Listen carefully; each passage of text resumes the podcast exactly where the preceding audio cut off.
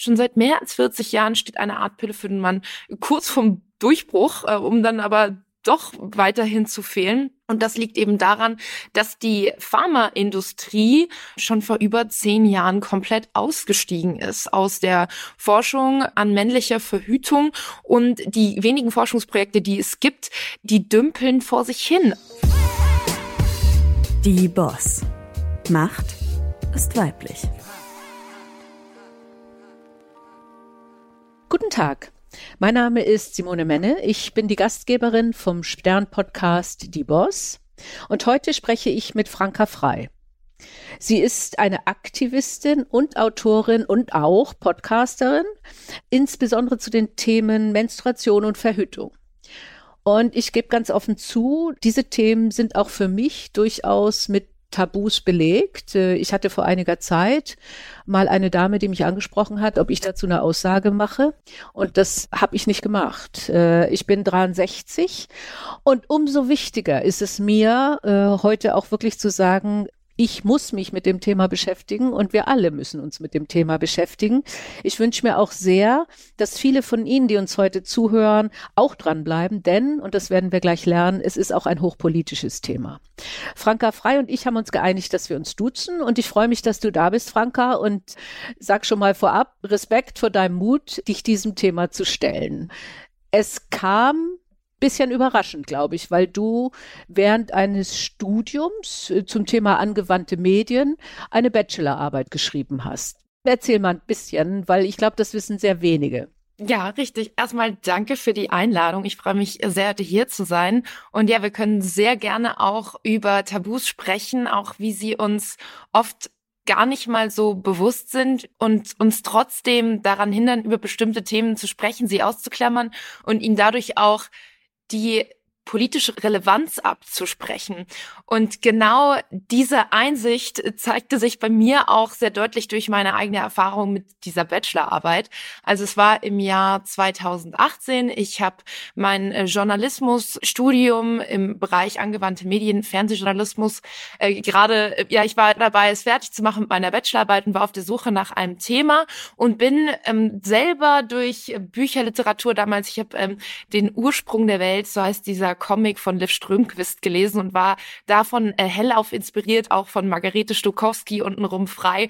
Und mir war klar, ich möchte ein feministisches Thema ansprechen. Aber das war auch für mich damals noch kein Zeitpunkt, zu dem ich mich wirklich auch sehr selbstbewusst Feministin genannt hätte oder feministisch positioniert hätte. Ich dachte einfach nur, darüber müssen wir sprechen. Menstruation, das wird in vielen Bereichen ausgeklammert und ich hatte mir vorgenommen, meine Forschungsfrage äh, insofern zu stellen, als dass ich mir die Repräsentation beziehungsweise die Nichtrepräsentation der Menstruation in den klassischen Medien angucke und mir ähm, dazu auch die, die Sicht ermögliche auf die Veränderung, die die sozialen Medien in dem Bereich bringen. Also wir wissen so, okay, also ich bin damit noch aufgewachsen und dir geht's wahrscheinlich auch ähnlich. Menstruation ist etwas, das nicht stattfindet im öffentlichen Raum. Wenn, dann sieht man vielleicht in der Werbung für Tampons und Binden äh, möglichst knapp gekleidete, unbeschwerte Supermodels beim äh, Skifahren, Ballett rumspringen, möglichst in knappen Kleidern oder halt eben auch im Bikini,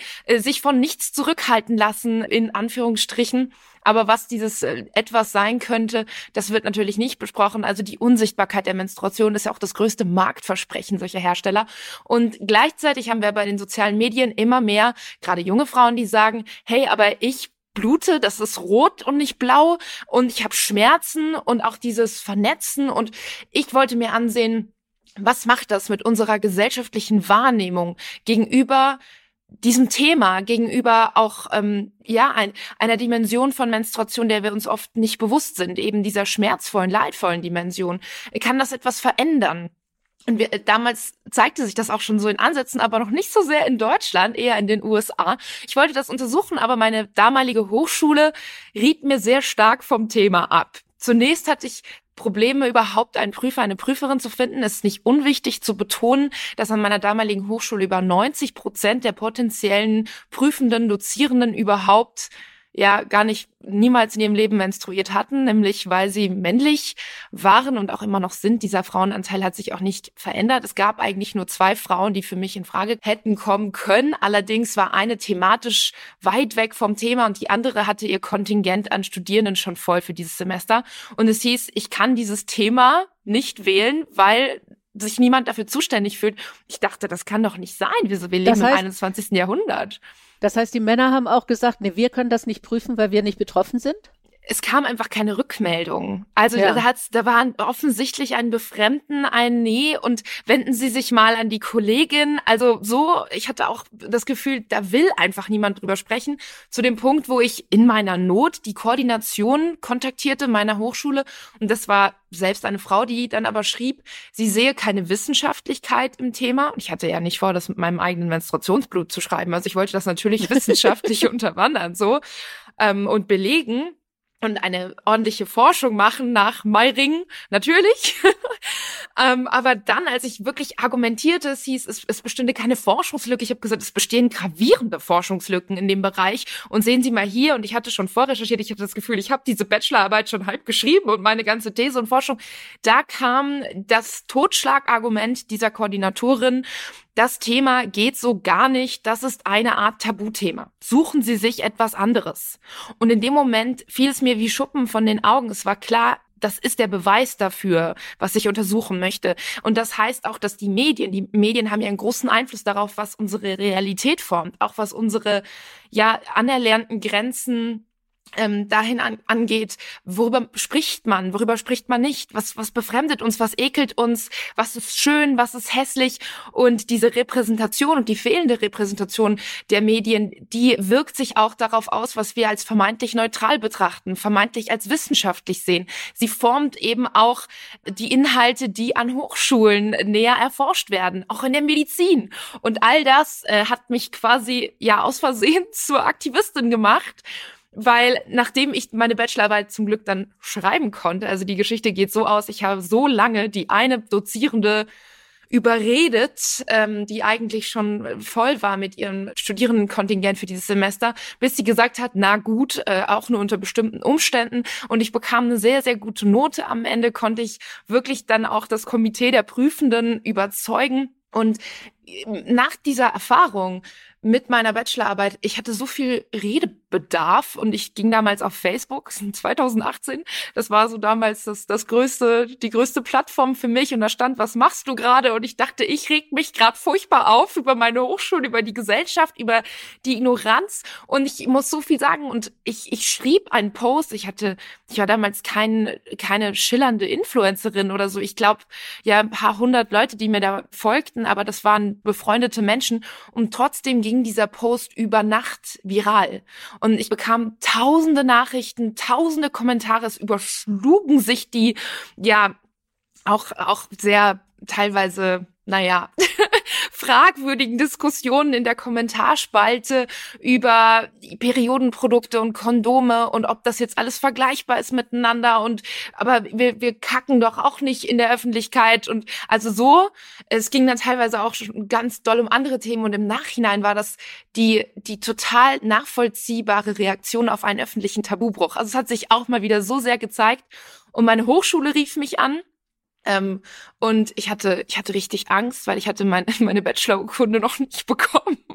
ich hatte mich natürlich auch über die beschwert. Und da hieß es nur, ja, Zeit Online hat angerufen, will ein Interview mit Ihnen, können wir Ihre E-Mail-Adresse rausgeben? Und ich habe gesagt, gern. Okay. Ja, und so wurde ich aus Versehen zur Menstruationsaktivistin. Das, das ist, ja, jetzt aber auch schon ein paar Jahre her. Mhm. Äh, naja, aber äh, also das, das ist einer der Gründe, weshalb wir hier in der Redaktion, ich auch gesagt habe, Sie sind prädestiniert für die Boss, weil ihre Durchsetzungsfähigkeit, also wirklich zu sagen, ich will für dieses Thema kämpfen. Äh, das lohnt sich für mich und es ist wichtig und es auch zu schaffen und das gut abzuschließen. Und dann, was Sie eben gesagt haben, aus Versehen Aktivistin, aber der jetzt schon seit einiger Zeit Aktivistin von Themen, die eben das hat die Reaktion, die Sie eben beschrieben haben, gezeigt, Tabus sind, aber hohen Gesprächsbedarf, Kommunikationsbedarf haben, hohes Bedürfnis von Menschen, sich darüber auseinanderzusetzen. Waren das hauptsächlich Frauen, die reagiert haben? Ja, tatsächlich hauptsächlich Frauen. Aber mir war es auch immer wichtig, sichtbar zu machen, das ist kein klassisches Frauenthema und auch generell die Themen, mit denen ich mich heute beschäftige. Und das ist im größeren Stil reproduktive Gesundheit, reproduktive Rechte, reproduktive Gerechtigkeit. Auch es geht viel um ähm, das Recht äh, darauf, äh, Kinder zu haben oder eben nicht. Also alles, was mit ja reproduktiver Arbeit zu tun hat. Und das wird ja traditionell kulturell als etwas Weibliches begriffen. Aber mir geht es eben auch darum, genau das im Kern zu hinterfragen und zu sagen, ja, ähm, da gibt es eine biologische Komponente. Die Menschen, die einen Uterus haben und Eierstöcke haben, sind die, die eine Schwangerschaft austragen. Aber vieles, was an Ungerechtigkeiten damit zu tun hat, an Ausklammern, an weniger Beachten, ähm, das ist kulturell geformt. Und genau das äh, gilt es zu hinterfragen. Ich muss dazu sagen, also ja, jetzt bin ich sehr überzeugt mittlerweile, aber es war natürlich schon auch damals für mich als Studierende äh, krass oder es war auch unangenehm, von einer Autorität meiner Universität darauf hingewiesen zu werden, das ist nicht wissenschaftlich. Und man fühlt sich in dem Moment natürlich doch auch unsicher. Und da hatte ich in, im entscheidenden Moment aber auch Unterstützung aus Menschen in meinem persönlichen Umkreis.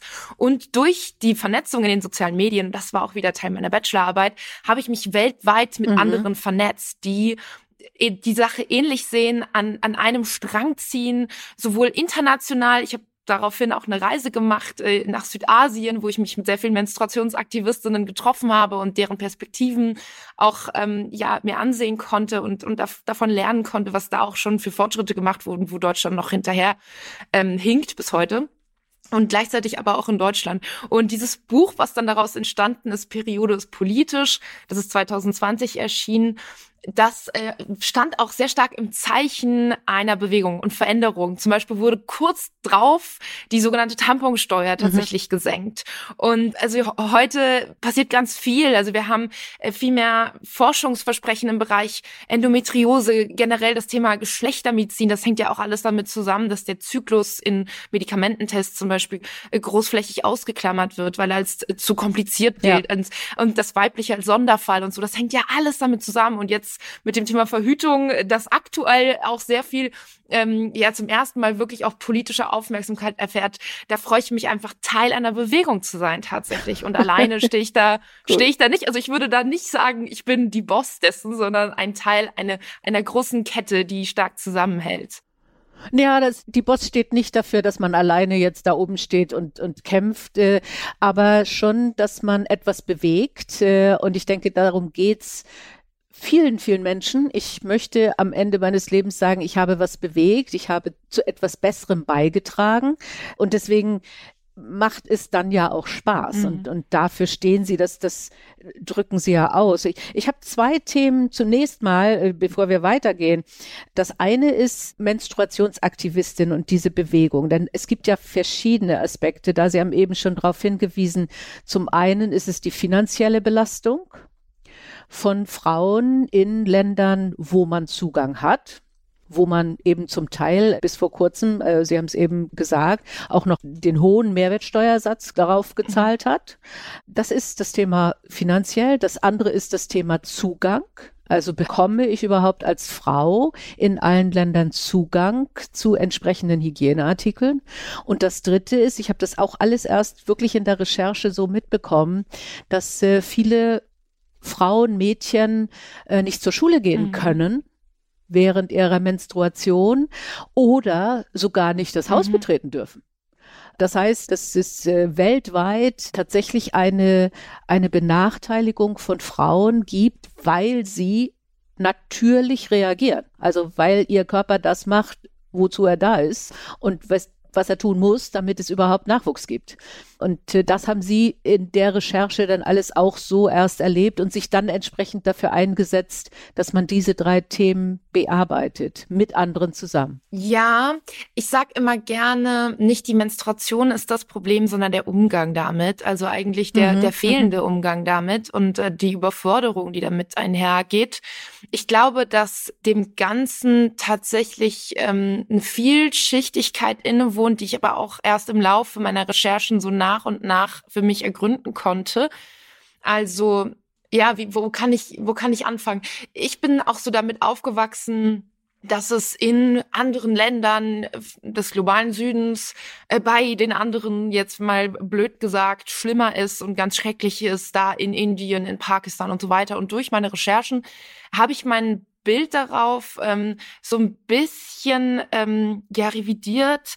Mir ist aufgefallen, dass es doch sehr einseitig geprägt ist, auch sehr westlich von der Vorstellung, dass es bei den anderen immer schlimmer ist oder rückständiger in Anführungsstrichen. Also durch meine Recherchen bin ich einfach drauf gekommen, es ist sehr viel vielschichtiger als das.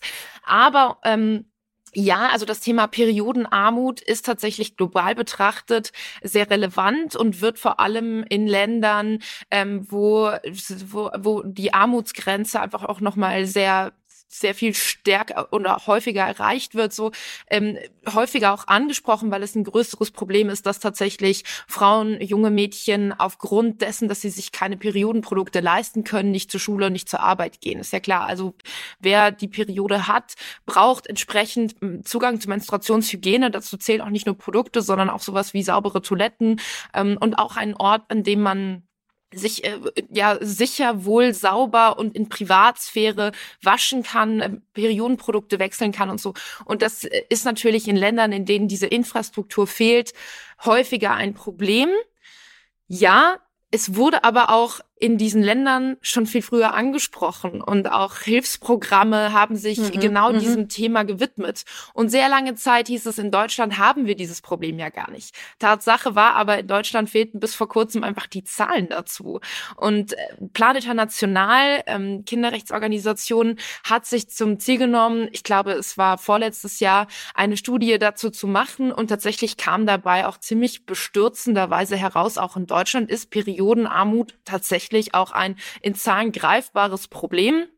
Auch hierzulande verpassen Frauen und Mädchen die Schule aufgrund der Menstruation und das ist nicht dem geschuldet, dass sie selber ja versagt haben oder so, sondern weil es an Mitteln fehlt, die ihnen die Möglichkeit geben, äh, sicher und sauber Menstruationshygiene in Anführungsstrichen zu äh, betreiben aus Scham, aus Angst. Und das ist auch das Ding bei der Bereitstellung von Menstruationsprodukten geht es nicht nur um eine finanzielle Entlastung, sondern es geht um eine, ja, fast schon eine, eine Unterstützung, eine Solidaritätsbekundung gegenüber Menstruierenden, indem man anerkennt, ihr braucht diese Produkte. Ohne diese Produkte könnt ihr nicht am gesellschaftlichen Leben teilnehmen. Und so ähnlich wie es auch ganz selbstverständlich auf Toiletten Klopapier und Seife und was zum Abtrocknen gibt, sollte es einfach auch diese Produkte geben, weil du sie in diesem Moment einfach brauchst. Und alles andere ist ja quasi nicht fair. So, ähm, warum ist, also warum diskutieren wir da überhaupt drüber? Und wenn ein, ein so ein Produkt fehlt, und ich glaube, da haben alle, die menstruieren, schon mal eine blöde Erfahrung mitgemacht, dann heißt es, okay, man muss sich irgendwas bauen aus Klopapier, dann, dann geht was daneben und das ist wieder, da ist, da ist wieder ganz viel Scham, die, die wir auch. Man schämt sich, genau. genau. Ja, und ja, man schämt sich. Scham ist ein Unterdrückungsinstrument. Also wie soll man das anders sagen? Wer sich schämt, der hat weniger, ähm, also weniger Möglichkeiten, das eigene Potenzial zu entfalten, sei es in der Schule, um sich auf den Stoff zu konzentrieren oder um ein Referat zu halten oder in einem Meeting.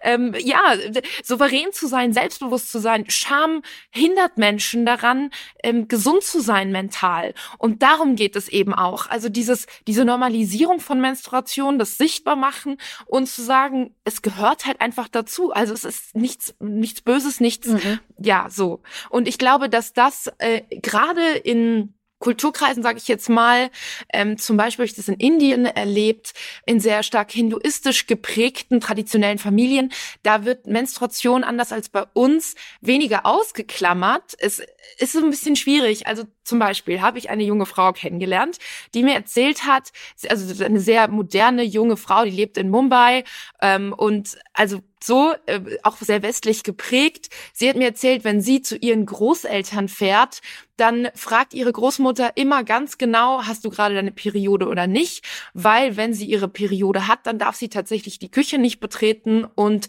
äh, muss in einem ähm, anderen Raum schlafen, weil sie in Anführungsstrichen als unrein gilt. Aber unrein, das wird auch immer sehr einseitig übersetzt. Also das hat auch etwas mit, mit einem spirituellen, ja, mit einem Tabu, mit einer Heiligkeit zu tun, mit einer Wertschätzung auch. Und da kommen wir zu der anderen Sache.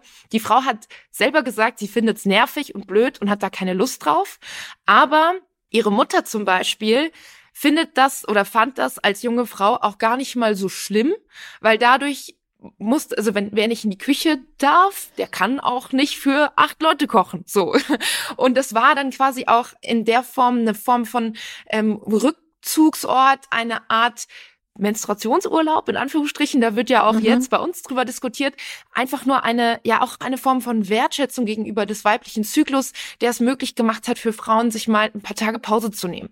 Natürlich, ich möchte zurückrudern, weil ich will das nicht verteidigen, wenn es um Zwang geht und um Ausschluss, das sollte natürlich niemals gang und gäbe sein und das sollte, das sollte nicht die Norm sein, klar.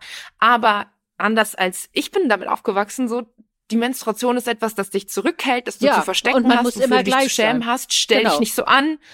Du musst jeden Tag leisten. Ich, nicht nur du, lass dich nicht zurück, also lass dich nicht zurückhalten. Dieses, du musst jeden Tag 100 Prozent geben. Und wenn du Schmerzen hast, dann schmeiß dir halt eine Schmerztablette. Mhm. Stell dich nicht so an. Und in anderen Kulturkreisen hast, hast du wenigstens so diese, diesen Blickpunkt darauf. Es ist okay, sich mal zurückzuziehen. Okay. So, also deswegen. Es ist also differenzierter, ist, viel differenzierter ja. natürlich, nicht? Aber da, das ist ein interessanter Punkt, den ich auch noch nie so gesehen habe, weil hier ist es einfach ja. tatsächlich so, also am besten ist, keiner merkt, dass überhaupt was ist. Ne? Und äh, verhalte dich ganz genau. genauso, äh, mach alles unauffällig und um Gottes Willen, wenn was schief geht. Genau. Ja, Als wärst ja, du eine Nicht-Menstruierende, ja. Äh, ja, weil das, weil das männliche Nicht-Menstruierende die Idealvorstellung ist und die Norm. Mhm. Und das ist eigentlich das Problem, ja. Ist das, das wäre mein zweiter Punkt, das Thema, wie gehen Männer damit um? Also mein, mein Vater, um Gottes Willen, ja, also mein Vater ist Jahrgang 32 gewesen. Das war natürlich ein absolutes No-Go-Thema. Also da, das, das, der konnte überhaupt nicht damit umgehen. Äh, also wir sind auch nicht damit umgegangen.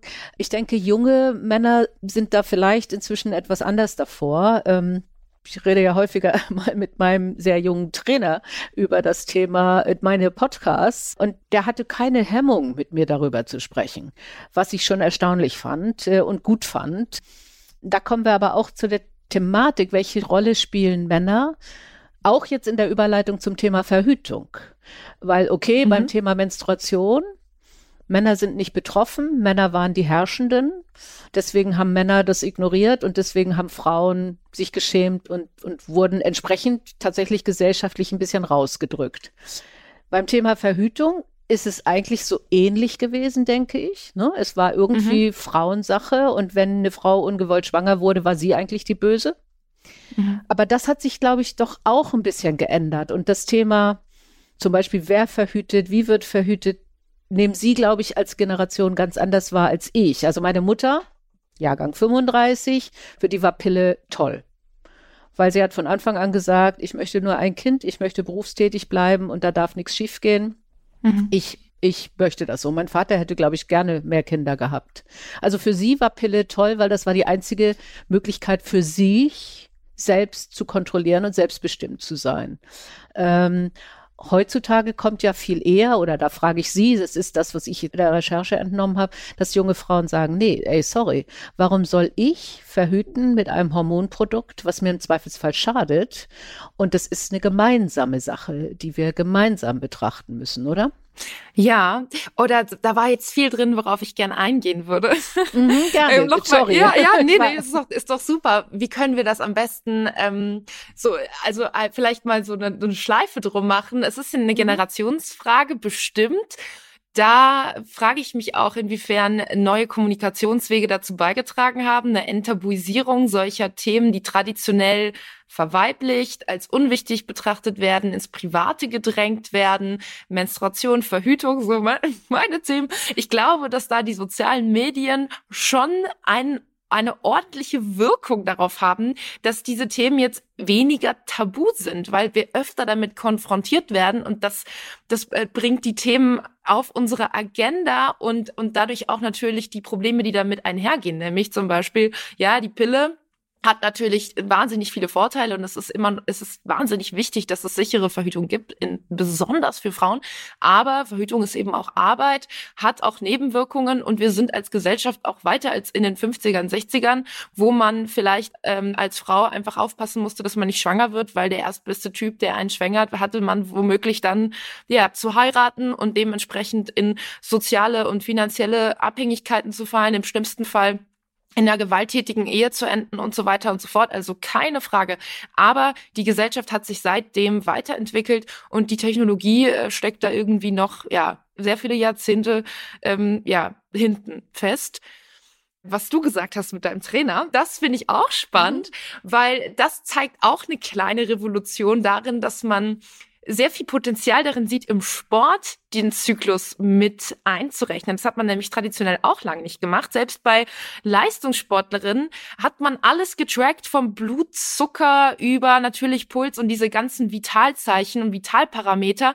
Aber bei der Menstruation hat man gesagt, oder den Zyklus hat man einfach rausgelassen, auch weil es da irgendwie so eine unterschwellige Schamgrenze gab. Ich kann es mir nicht anders erklären. Auch ähnlich in der Medizin galt auch irgendwie als zu kompliziert. Der weibliche Zyklus so ein ja, kaum durchdringbares Chaos an Hormonen, so wird es ja mal dargestellt, dabei ist, ist das ja sehr sehr gut vorhersehbar, wenn man weiß, okay, da gibt es Östrogen und Progesteron und das läuft nach einem nachvollziehbaren Zyklus, dann kann man das äh, nutzen für den eigenen Vorteil. Man kann damit arbeiten, um Leistung zu steigern im Sport, aber vor allem um die eigene Gesundheit auch besser auf dem Schirm zu haben. Und da findet tatsächlich sehr viel statt gerade im Bereich Sport. Deswegen wundert mich das nicht, dass das ein junger Trainer war und das finde ich sehr schön, denn es ist natürlich sehr wichtig. Auch im, in der, im Sport wurde lange Zeit einfach das Männliche als Maß aller Dinge gewertet und ähm, auch Medikamente oder zum Beispiel sowas wie Intervallfasten oder also unterschiedlichste ähm,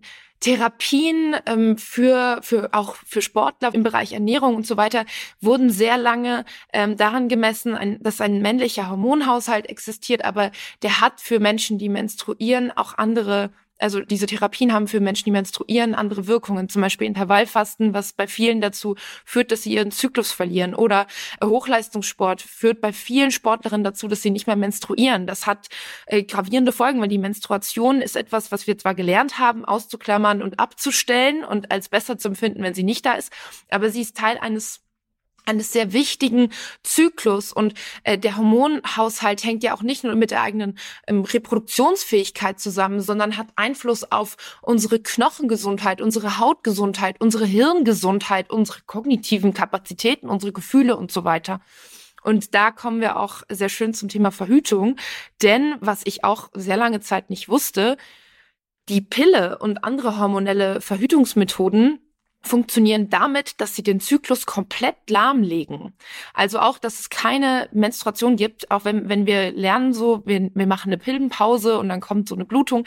Das hat nichts mit der Menstruation zu tun, außer dass sie ihr ähnlich sieht und so eine Art natürlichen Zyklus nachspielt und vorgaukelt. Aber diese Blutung ist für nichts gut, also nicht mal ein sicherer Indikator, dass Aha, jemand das schwanger ist oder nicht. Ja. ja. Und äh, also auf diese Information bin ich auch erst gestoßen im Rahmen meiner äh, Buchrecherche für das erste Buch Periode ist politisch. Und da zeigt sich ja auch ganz klar, auch da dieses Ausklammern, dieses systematische Weg damit ähm, führt auch dazu, dass ganz, ganz äh, viele junge Frauen auch teilweise in entscheidenden Entwicklungsphasen ihres Lebens schon hochdosierte Hormone einnehmen, die ihren Zyklus abstellen. Doch dieser Zyklus ist eben ein sinnvoller Prozess auch für das Heranwachsen eines gesunden Körpers. Hautregulation zum Beispiel. Ähm, und gerade das Thema kommt ja jetzt auch gerade immer mehr ähm, ja auf die politische Agenda, dadurch, dass immer weniger Frauen auch die Pille nehmen wollen, aufgrund der der Einsicht, das hat eben große Nebenwirkungen, kann große Nebenwirkungen auf meinen Körper haben.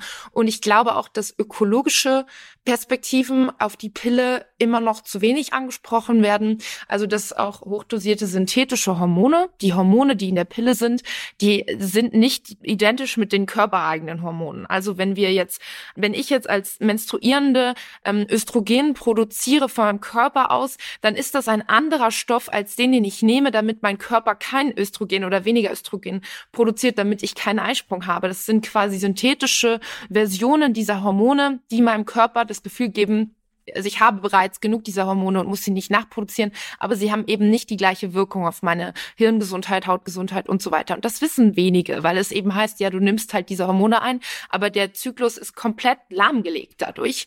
Und diese hochdosierten künstlichen Stoffe, die haben ja nicht ihren Job einfach nur getan, indem sie jeden Tag eingenommen werden, sondern die landen auch mit dem Urin der Anwenderin ja wieder im, im Wasser, also erstmal im Abwasser und das meiste Abwasser von uns landet ungefiltert in der Umwelt. Das heißt, dort haben diese Stoffe auch wie andere Rückstände von Medikamenten zum Beispiel gravierenden Einfluss auf die Umwelt, auf die Biodiversität. In, äh, also die wenigen Studien, die es dazu gibt, zeigen wirklich alarmierende Konsequenzen dessen sind schon ganze Fischspezies ausgestorben aufgrund des, dieser veränderten Hormonwerte im Wasser. Ähm, wir, wir, wissen auch bei, bei Schafen zum Beispiel, bei Säugetieren sehen wir Hirnveränderungen, bei Schafen, die auf äh, Wiesen gegrast haben, die mit Abwasser gedüngt wurden. Und das kann auch damit zu tun haben, dass es wiederum, ja, also bei uns im Trinkwasser landet, weil die Rückstände der Pille zum Beispiel zu klein sind, um sie aus dem Trinkwasser zu filtern, dass es auch unter Menschen Veränderungen im Hormonhaushalt gibt, die eben mit diesen Rückstoffen, mit diesen endokrinen Disruptoren, wie sie heißen, zusammenhängen. Und auch das kann wiederum eine Verbindung zu ungewollter Kinderlosigkeit, ungewollter Unfruchtbarkeit auch bei Männern ähm, ja führen. Und das äh, zeigt in meinen Augen, wie, also wie, wie kein anderes Beispiel, dass das Thema Verhütung tatsächlich uns alle etwas angeht. Das ist auch ein umweltpolitisches Thema. Ja. Das hatte ich bisher überhaupt noch gar nicht betrachtet. Ja, mhm. ja. Ja, also von wegen Frauen, Frauensache. Also nee, ich glaube, selbst wenn man, wenn man sagt, damit habe ich gar nichts zu tun, weil ich nicht heterosexuell aktiv bin und nicht mehr im Alter oder was auch immer, ein Mann, nee, das Thema geht uns wirklich alle etwas an. Frauen haben es ja als Errungenschaft empfunden, die Pille zu bekommen. Jetzt wäre es eine Errungenschaft, dem Mann zu sagen, jetzt verhüte du mal. Aber wenn das denn nicht funktioniert, dann ist ja die Frau letztendlich wieder die, die schwanger wird und die gesundheitlichen, vielleicht finanziellen und weiteren Konsequenzen zu tragen hat.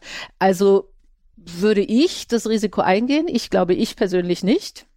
Aber wie siehst du das Thema?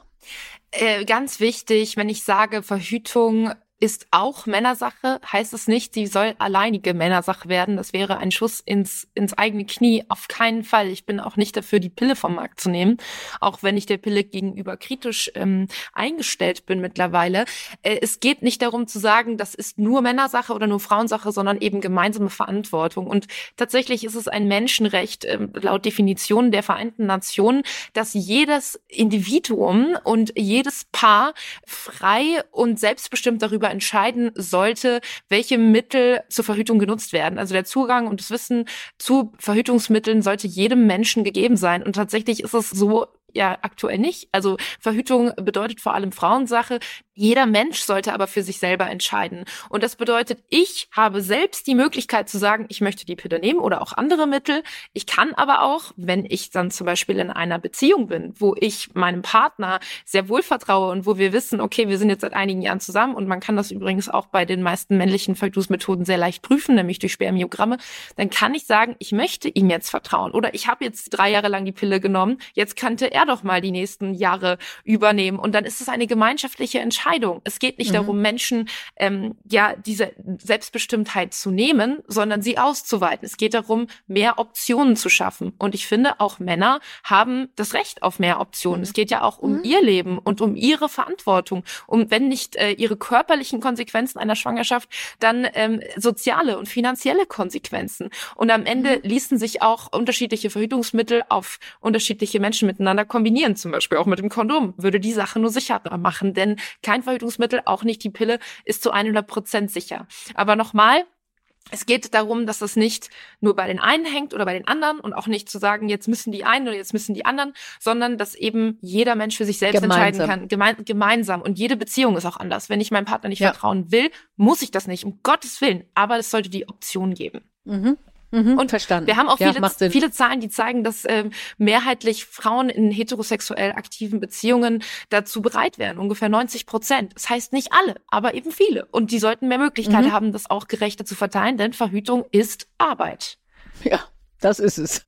Na, das ist, das ist ja auch eigentlich der Titel dann des Buches, ne? Überfällig, warum Verhütung auch Männersache ist äh, und, ja. und natürlich Frauensache und man es am besten gemeinsam bearbeitet.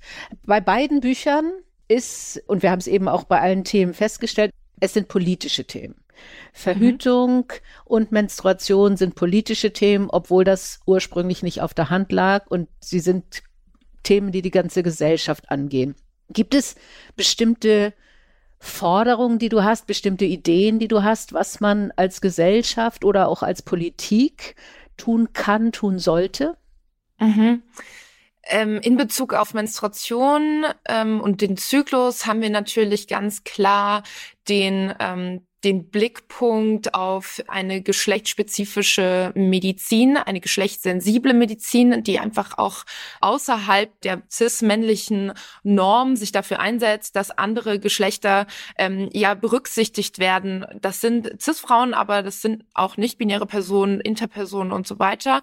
Also, dass wir da einfach wegkommen von dieser sehr, also nicht nur binären Auffassung, sondern eben auch von dieser sehr stark patriarchalen, androzentrischen Auffassung der Medizin und dass äh, chronisch unterfinanzierte Bereiche wie zum Beispiel Endometriose, aber auch die Forschung an äh, PCOS oder PMS, PMDS weitergeführt wird, einfach auch, ja, also wenn man so möchte, in Anführungsstrichen Frauengesundheit mehr gefördert wird in Bezug auf Periodenarmut in Anführungsstrichen gilt es einfach, äh, den Zugang zu Menstruationsprodukten zu verbessern. Und wir können auch tatsächlich weiterblicken und gucken, wie der Zyklus genutzt werden kann.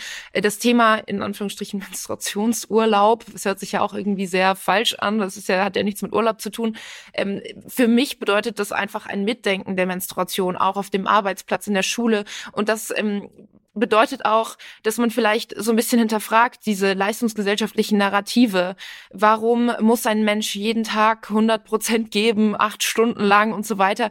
Das äh, lässt uns auch vielleicht mehr hinterfragen, wie definieren wir Arbeit? Welche Arbeit sehen wir als wertvoll? Lohnarbeit. Warum betrachten wir Arbeit immer nur als Lohnarbeit, das, was man beruflich macht? Aber dahinter steckt ja auch noch viel mehr. Und das ist wieder etwas, ja, da, da kommen wir wieder darauf zu sprechen, inwiefern auch Arbeit gegendert ist, also geschlechtsspezifisch anders betrachtet wird. Also da geht man wirklich auch teilweise ins Philosophische so. Aber das ähm, wäre wichtig, mhm. Arbeit zu hinterfragen, das Konzept von Arbeit zu hinterfragen, andere Lebensrealitäten sichtbar zu machen. Und in Bezug auf Verhütung, äh, natürlich auch im Bereich, der sehr stark medizinisch geprägt ist, geht es vor allem um die Unterstützung von den Forschungsprojekten, die es gibt, die eine Art Pille für den Mann, das muss keine Pille sein, äh, männliche Verhütung möglich machen könnten. Denn dieser Bereich ist seit Jahrzehnten chronisch unterfinanziert. Auch wenn wir immer mal wieder das Gefühl haben, wir stehen jetzt kurz vorm Durchbruch und forschen, da haben jetzt irgendwas Neues entdeckt, eine neue Substanz, nicht hormonell und die Pille für den Mann kommt gleich diese Illusion, sage ich jetzt ganz bewusst, äh, wird uns schon seit Jahrzehnten gemacht. Schon seit mehr als 40 Jahren steht eine Art Pille für den Mann kurz vom Durchbruch, äh, um dann aber doch weiterhin zu fehlen. Und das liegt eben daran, dass die Pharmaindustrie schon äh, vor, ja, von, schon vor über zehn Jahren komplett ausgestiegen ist aus der Forschung ähm, an männlicher Verhütung. Und die wenigen Forschungsprojekte, die es gibt, die dümpeln vor sich hin, unterfinanziert. Es gibt einen ganzen Bereich, der da auch fehlt, so eine Art ähm, Pendant zur Gynäkologie, wo es ja auch ganz viel Forschung gibt oder relativ viel Forschung gibt, fehlt komplett bei Männern. Also es gibt zwar die Urologie und den Teilbereich der Andrologie, aber es ist den wenigsten bekannt. Auch die wenigsten Männer, auch in meinem Alter, gehen überhaupt zu diesen Ärzten, Ärztinnen, aber hängt auch damit zusammen, weil das Angebot fehlt. Also es war für mich allein schon schwierig, UrologInnen zu finden, die sich überhaupt mit dem Thema Verhütung auskennen, die darüber reden können, die Kapazitäten haben. Also das müsste einfach viel weiter ausgebaut werden. Und dann haben wir auch noch ein anderes strukturelles Problem. Das ist nämlich, dass in der Forschung an ähm, gerade hormonellen Verhütungsmethoden für Männer, die relativ weit fortgeschritten ist, auch weil es die Pille schon gab und da irgendwie Forschungen auch weitergeführt werden konnten da ist das Problem, diese Forschungsprojekte wurden in letzter Zeit oft abgebrochen aufgrund von Nebenwirkungen, die uns sehr bekannt vorkommen, weil hormonelle Verhütung, ja, die funktioniert geschlechtsunabhängig ähnlich, aber bei Männern werden diese Nebenwirkungen wie Akne, Libidoverlust und so weiter nicht toleriert, weil es auch in dieser ähm, Kontrazeptionsmedizin die Richtlinie gibt, eine sehr einseitige Richtlinie, die heißt, bei einem Medikament muss man abwägen, Nutzen gegen Risiko und man sagt, Frauen, Menschen mit Uterus, die können schwanger werden. Deswegen wird das potenzielle Risiko einer Schwangerschaft gegen die Nebenwirkungen der Pille gegengerechnet. Und da kommt immer raus, eine potenzielle ungewollte Schwangerschaft ist immer das Schlimmere. Und deswegen werden ganz viele Nebenwirkungen toleriert. Und die gleiche Rechnung geht eben nicht auf, wenn man sagt, dieser Mensch hat am eigenen Körper keine Schwangerschaft zu befürchten. Aber das, ja, da, das, das geht wieder von dieser Logik aus, dass Schwangerwerden etwas ist, das Frauen passiert, nach dem Motto, ja, ups. Aber so, so ist es mhm. ja nicht. Dazu gehören ja zwei. Und es macht für Männer auch ähm, eine, eine Verantwortungsübernahme überhaupt nicht möglich. Und ich denke, wir sind da weiter. Eben, wir, wir sehen auch, es gehen immer mehr Väter in Elternzeit. Wir sehen eine gerechtere Verteilung von reproduktiver Arbeit im Haushalt, in der Kindererziehung, in der Pflege. Ähm, wir, wir hinterfragen als Gesellschaft auch immer mehr diese starken, einschränkenden Geschlechterrollen, unter denen ja auch nicht nur Frauen leiden. Und da ähm, muss es auch strukturell in der Verhütungsbranche eine Veränderung geben. Also diese Medizinethik muss verändert werden. Diese Richtlinie, weil jedes Medikament hat Nebenwirkungen und Verhütung, gerade hormonelle Verhütung, die relativ weit fortgeschritten ist in der Forschung, ähm, für eine Art Pille für den Mann, die, die wird auch Nebenwirkungen mit sich bringen. Und ich glaube, dass auch gerade junge Männer dazu bereit werden, sie trotz Nebenwirkungen zu nehmen. Es geht, ich, und ich denke, ich denke, das sind, ja. also das eine, was mir einfällt, ich glaube auch, dass Männer sagen, nö, ich bin absolut bereit und im Zweifelsfall auch in meinem eigenen Interesse, dass ich eigene Verantwortung dafür übernehme. Das andere aber ist, müsste es nicht eigentlich Forschung an etwas ganz Innovativen geben, weil die hormonelle Verhütung für Männer natürlich dieselben Probleme auch jetzt äh, Umwelt, äh, wie eben darauf hingewiesen hat, neben den Nebenwirkungen, dass man sagt, okay, warum versucht ihr nicht was völlig Neues zu erfinden, was vielleicht mit natürlichen Maßnahmen umgeht, aber da kommt immer das Thema, wo ist der Markt, vermutlich, ne? Das ist das eine. Ja, das andere, nicht was nur wir, das. Und, und ein zweiter ja. Punkt, wir sind, das Thema ist so komplex, wir kommen immer auf ja. ganz viele. Ist es nicht auch ein Widerspruch zu sagen, wir brauchen genderspezifische Arbeit, und gleichzeitig, wir wollen aber völlige Gleichberechtigung. Also ich möchte das verstehe ich jetzt nicht. Ja, wenn ich sage, als Frau ist meine Forderung schon, dass ich genauso behandelt werde, genauso bezahlt werde wie die Männer. In der Vergangenheit war das immer unfair. Und jetzt wollen wir sagen, also Frauen arbeiten entsprechend ihres Zykluses anders als Männer. Männer mögen ja durchaus auch Up und Downs haben. Die kann man ja auch feststellen. Vielleicht gibt es da auch geschlechtsspezifisch. Aber ist das nicht wieder ein Grund zu sagen, ja, aber deswegen bezahle ich euch jetzt auch unterschiedlich? Ja, äh, da ist eben, das, das meinte ich fast ein bisschen so philosophisch. Eigentlich wäre da ein, ein fast schon revolutionäres Hinterfragen unserer Leistungsgesellschaft und unserer Sicht auf Arbeit nötig. Denn als Arbeit gilt in unserer Gesellschaft häufig nur das, was einen monetären Outcome hat, also Lohnarbeit, einem Job nachgehen, der Geld bringt. Tatsächlich funktioniert Arbeit ja aber auch auf vielen anderen Ebenen gleichzeitig, nämlich um überhaupt äh, erst möglich zu machen, dass jemand zur Arbeit gehen kann, braucht diese Person ein Haus, ein, ein warmes Haus, Essen, Kleidung und so weiter, ein Butterbrot für die Pause und da kommen eben, da kommt diese reproduktive Arbeit ins Spiel. Spiel. Und reproduktive Arbeit, das hat auch schon im Namen so, ja, den Hinweis darauf, es geht darum, dass sich Menschen reproduzieren. Also auch, dass Kinder geboren werden, dass Familien sich gründen und auch diese Arbeit ja, schwanger zu werden, ein Kind zu bekommen und es großzuziehen. Und das dauert ja mehrere Jahre und das bedeutet wahnsinnig viel Arbeit. Gerade diese Arbeit wird nicht als Arbeit betrachtet. Mhm. Und das ist, glaube ich, eher das Problem. Okay. Und dass man, dass man eben auch sagt, Frauen werden schwanger, ja, Edge Badge äh, Pech gehabt, so hast du halt die, äh, ja, Entschuldigung für den Ausdruck, die Arschkarte gezogen aufgrund deines Geschlechts, aber so ist es ja nicht. Also es ist ja kein eigenes, keine eigene Entscheidung oder, also sollte es natürlich schon, aber ähm, die Frauen aus, aus Spaß machen, sondern es es ist die Reproduktion der Menschheit. Und dass diese Form von Arbeit traditionell einfach ausgeklammert wird, nicht beachtet wird, nicht als Arbeit gilt, nicht gewertschätzt wird, das ist das eigentliche Problem. Mhm. Und dass man dann sagt, ja, okay, Frauen, die werden halt schwanger, die bezahlen wir jetzt weniger, weil die kamen weniger Aufstiegschancen im Beruf.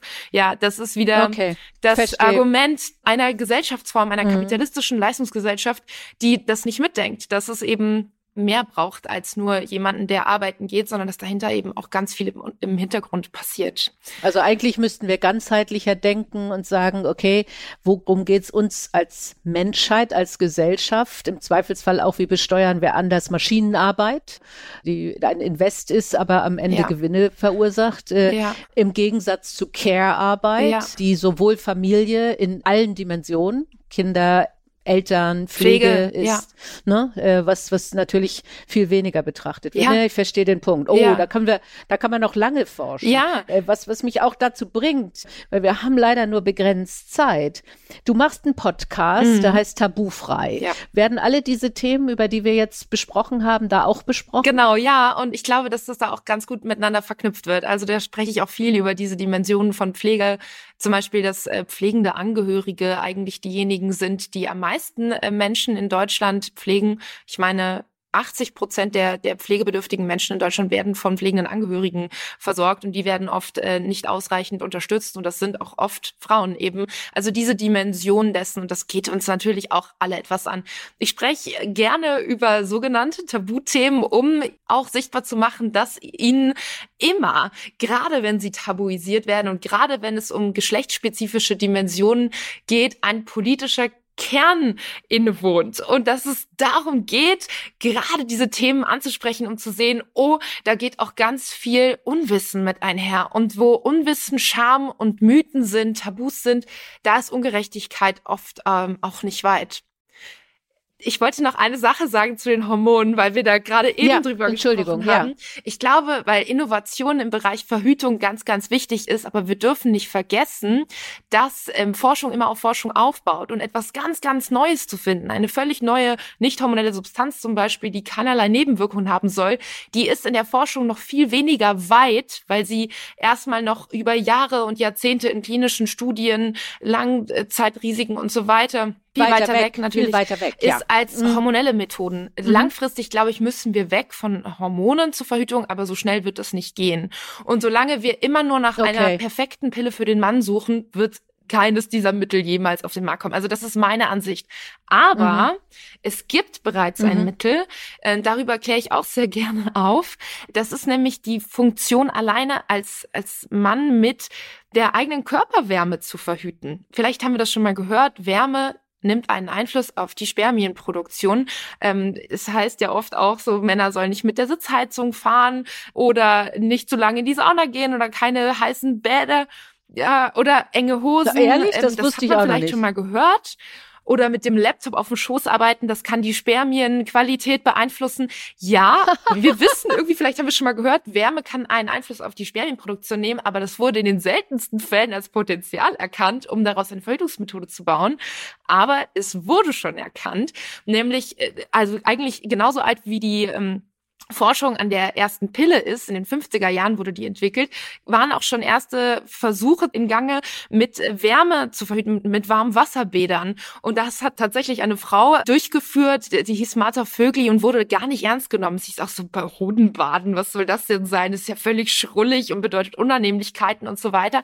Aber dieser Ansatz wurde aufgegriffen und weitergeführt von einem der Erfinder der Pille, ein US-amerikanischer Gynäkologe namens John Rock. Der hat daraus in den 70er Jahren ein Slip Clip gebaut und ist draufgekommen, wenn man die Hoden äh, näher an den Körper drückt, erwärmt sie sich auf Körpertemperatur, denn normalerweise werden die Hoden außerhalb des Körpers gekühlt, damit Spermien produziert werden. Und äh, das äh, schränkt längerfristig die Spermienproduktion so weit ein, dass es zur Verhütung ausreicht. Und hört man auf, diese die Hoden oben am Körper zu tragen, ein paar Stunden am Tag sollte man das machen, dann normalisiert sich die Spermienproduktion wieder und man ist wieder zeugungsfähig. Und daraus entstanden ist eine tatsächlich ziemlich revolutionäre Bewegung von Verhütungsaktivisten, vor allem jungen Männern, die so schon bereits eigenständig verhüten. Und ich glaube, dass in diesem Ansatz sehr viel Potenzial steckt. Das ist vor allem, sind das Franzosen, junge Männer. In Frankreich sind es mittlerweile 20.000, die benutzen einen Silikonring. Der, der heißt Andro Switch. Äh, wer sich dafür interessiert, ich habe auf meinem Instagram-Kanal einige Videos dazu. Der wird über Penis und Hoden gezogen und der führt eben, anders als umständliche Verhütungsunterhosen, äh, relativ einfach dazu, dass die Hoden näher an den Körper gedrückt werden, sich auf ein bis zwei Grad auf Körpertemperatur erwärmen. Vielleicht ist es kurz eine Gewöhnungssache, Sache, aber die Männer, die diesen Ring nutzen, sagen ja, nach zwei, drei Tagen hat man sich dran gewöhnt. Es ist so ähnlich, wie man eine Armbanduhr trägt. Ich stelle es mir so ähnlich vor, wie, ja, weiß ich nicht, ein Diaphragma tragen oder eben eine Menstruationstasse ist auch das gleiche Material, ist Silikon. Und es ist eben nicht hormonell, es ist eigenbestimmt, es braucht keinen Eingriff. Es wäre nur schön, wenn man da noch mehr medizinische Unterstützung hätte, weil die, selbst die meisten Urologen, Urologinnen, da sind wir wieder beim alten Problem, die Katze beißt sich in den eigenen Schwanz, haben davon meist noch nie gehört und sind der Sache deswegen verständlicherweise auch erstmal skeptisch gegenübergestellt. Und da muss wieder die Politik handeln und sagen, okay, wir nehmen mehr Gelder in die Hand, um diesen Ansatz weiterzuführen. Und wir wollen Aufklärung, nicht nur für junge Menschen, die sich Alternativen wünschen, sondern sondern auch im medizinischen Bereich. Wir brauchen Fortbildungen für UrologInnen in diesem Bereich, um Verhütungen für den Mann überhaupt erst möglich zu machen. Und dann natürlich ganz viel Geld, um fehlende Studien mit diesem Ansatz zu unterstützen. Es gibt nämlich Studien, die reichen aber nicht aus, um das Mittel als Verhütungsprodukt auf dem Markt zuzulassen. Wow, da haben bestimmt einige jetzt einiges gelernt. Ich bin gespannt. Und die Bewegung hat auch noch viel Platz für Menschen, die sich der Sache anschließen wollen, für geschlechtergerechtere Verhütung. Hört sich so an. Ja. Klasse. Eine Frage jetzt zu deiner Zukunft. Also du bist ja noch unter 30. Ähm, ja, knapp. Und hast schon viel bewegt bist aber noch sehr jung. Wie geht's weiter? Ist das, äh, ist das jetzt dein Berufsbild, Aktivistin oder ist es vielleicht Politikerin? Ist es eine Weiterentwicklung? Welche gesellschaftlichen Themen, wie wir eben gesagt haben, holistische Gesellschaftsmodelle? Was ist dein Plan? Oh, das ist eine gute Frage. Die, die stellen mir meine Eltern auch. meine Eltern fragen auch so, wie können wir dich denn jetzt vorstellen, wenn Onkel Dieter mal wieder fragt, was du eigentlich machst? Menstruationsaktivistin, der fällt doch rückwärts ins Tortenbuffet vor Schreck. ja, ich, also, ich glaube, dass ich ähm, zum Glück in einer Generation aufgewachsen bin und auch in einem sehr privilegierten Umfeld, in der ich mir diese Frage noch nicht so sehr stellen muss, dass sie meine eigene, ja, meine, meine eigenen Möglichkeiten limitiert. Ich bin gerade selber noch äh, sehr offen dafür, was mein weiterer Weg bringen wird, ähm, vor allem durch die Vernetzung und was mich persönlich sehr reizt, ist die internationale Vernetzung. Ich bin sehr stark beeindruckt von feministischen Bewegungen, vor allem in Lateinamerika Amerika, gerade was reproduktive Rechte mhm. anbelangt, den Kampf ähm, für ja einen freien, sicheren Zugang zu Abtreibungen vor allem, weil sich auch gerade in Lateinamerika da die äh, beiden äh, Seiten, Gegenseiten so dermaßen ähm, auf engem Raum zuspitzen gegeneinander, fast schon bekriegen, vielleicht das falsche Wort, aber mhm. Äh, da sieht man auf jeden Fall sehr starke Unterschiede und sehr, sehr starke Bewegungen man in den USA. Ja auch in den USA. Es, es ist, ist, sehr polarisiert. polarisiert ne? Und dieses ja, Thema, ja, ja mhm. nimmt, wird mich wahrscheinlich auch im nächsten Jahr sehr stark prägen. Ich habe ein paar Recherchereisen vor mir und ich möchte, glaube ich, gerade einfach sehr viel lernen. Ich möchte sehr viel lernen von äh, gerade internationalen feministischen Bewegungen, außereuropäischen feministischen Bewegungen und eine Art internationale Vernetzung, äh, Solidarität, ja, möglich zu machen, Teil dazu beizutragen. Und ich glaube, das zieht sich auch wahrscheinlich durch die kommenden Projekte, was auch immer es sein wird. Aber durch, ja, durch meine Arbeit als Autorin und Journalistin, glaube ich, habe ich da einige Möglichkeiten, auch Sichtbarkeit zu schaffen und Verbindungen zu ziehen und ja, diese Themen zugänglich zu machen. Ja. Das glaube ich sehr wertvoll. Ich glaube, das finde ich interessant, wenn wir drüber nachdenken, dass wir schon ziemlich deutsch auch denken, auch gerade wenn wir feministisch denken, mhm. nicht? Und diesen Austausch global und, und auch zu sehen, äh, welchen Kampf andere führen, äh, aber auch welche gesellschaftlich vielleicht positiven anderen Entwicklungen es gibt, von denen wir lernen können. Richtig. Äh, das ist sicher sehr, sehr wertig. Und ehrlich gesagt, Autorin und Journalistin kann man doch auch jeden Onkel Franz mit überzeugen. Ach, aber ich, ich schäme mich auch nicht für die Themen, die ich anspreche. Also, okay. nee, Onkel, Onkel Günther muss dadurch. Und ich glaube, auch wenn ich dafür manchmal für komische Blicke sorge, aber das ist ja letztendlich auch mein Job und das macht ja auch Spaß. Ja. Klar, klar, klar. Ja. Nee, das ist ja. gut. Es ist toll, dass es dir Spaß macht. Wir haben zwei Fragen immer so gegen Ende. Eine ist, welche Frage kannst du nicht mehr hören? Also gibt es so eine typische Frage, die dir immer gestellt wird, wo du sagst, um Gottes Willen nicht schon wieder? Da muss ich kurz überlegen. Mm, klar. Oh, da gibt es viel eigentlich, aber da gibt es ganz viel. Ähm, welche Frage kann ich nicht mehr hören? Also ich finde es ganz anstrengend, wenn ähm, gerade in Bezug auf Menstruation dann Vergleiche gefunden werden sollen, wie Menstruation nämlich, also was da auch schon kam, bei Männern sei es ja auch nicht leicht mit ihren Erektionen und eine ungewollte Erektion und also oder Durchfall, also dass man da versucht Vergleiche zu finden, die wo es an allen Ecken und Enden wo es hinkt da auch sowas wie wenn Frauen jetzt aber Tampons und Binden auf Toiletten bekommen, dann sollen Männer aber Kondome und Einwegrasierer bekommen. Das hat sogar einer meiner Prüfenden in, in meiner Hochschule in der Vorstellung meiner Bachelorarbeit von sich gegeben, wo ich dachte, hat dieser Mann wirklich wirklich gerade Rasur mit Menstruation verglichen. Also da, da, das kann ich nicht hören, weil ich nicht weiß, wo wir überhaupt anfangen sollen, um dieses Argument tatsächlich auseinanderzunehmen. Das finde ich ganz anstrengend. Und in Bezug auf Verhütung finde ich es manchmal schade, dass so von den Männern oder den Frauen gesprochen wird. Weil ich glaube, unsere Gesellschaft ist sehr viel komplexer und ich glaube auch eben Geschlechterrollen sind im Begriff, sich mehr und mehr aufzulösen. Und da finde ich es immer schwierig, wenn auch so eine Frage das schon so ähm, ja. ja, als, als Norm nimmt, quasi die Männer und jetzt wollen die Frauen die, den Männern die Pille aufschwatzen und so. So einfach ist es nicht. Es geht um mhm. eine gemeinsame Verantwortung und ich glaube, dass es eben auch etwas ist, dass unsere Gesellschaft lernen muss.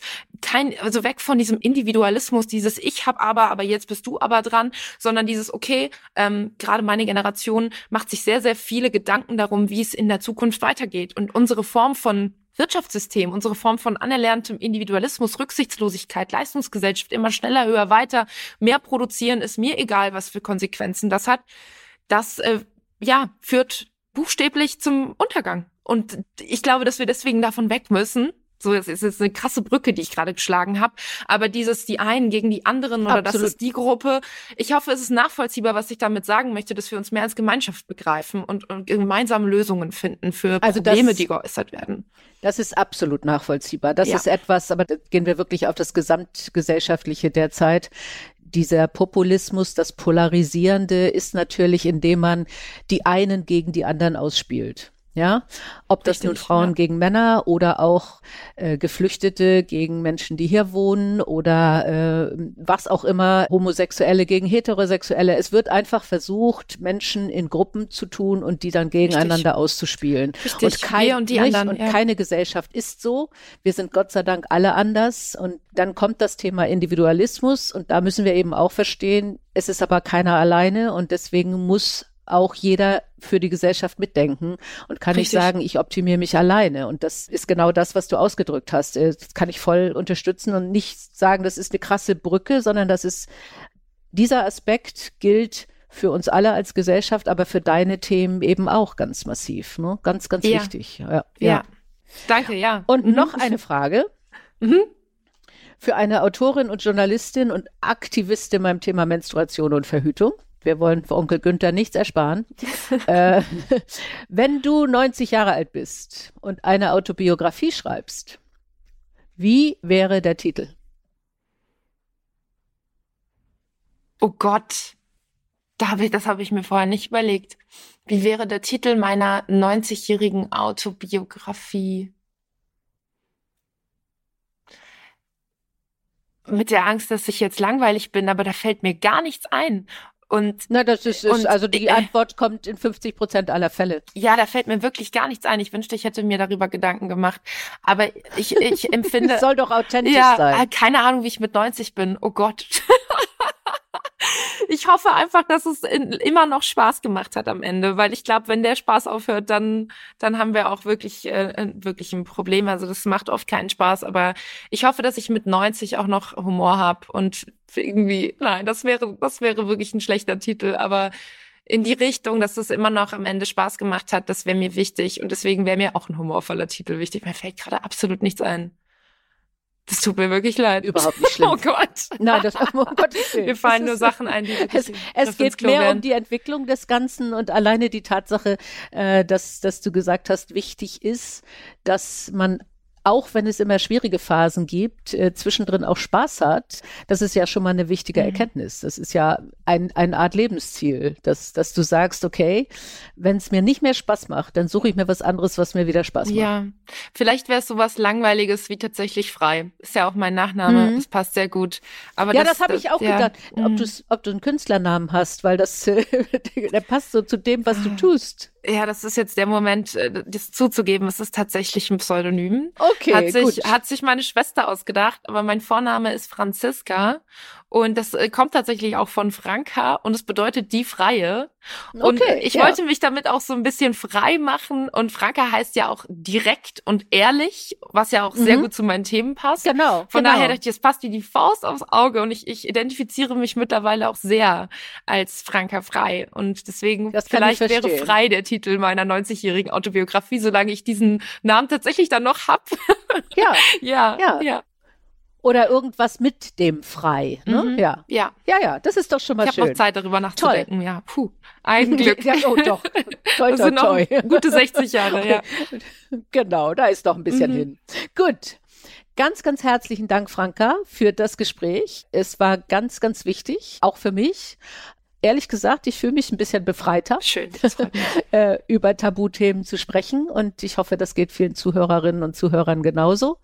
Also danke für deinen Mut, dein Durchhaltevermögen und äh, auch den Spaß, den du dabei hast. Das hat man gemerkt. Im Vielen Gespräch. Dank, Simona. Also ich äh, bedanke mich für die Einladung. Es war eine riesengroße Ehre, hier heute so ein bisschen meinen mein, mein Senf mal reinzubringen. Und ich freue mich auf alles, was noch kommt. Viele Podcast-Folgen von euch und hoffentlich sehen wir uns auch mal in Real Life eines Tages. Ja, das wäre doch cool. Ja, sehr schön. Danke. Die Boss. Macht ist weiblich.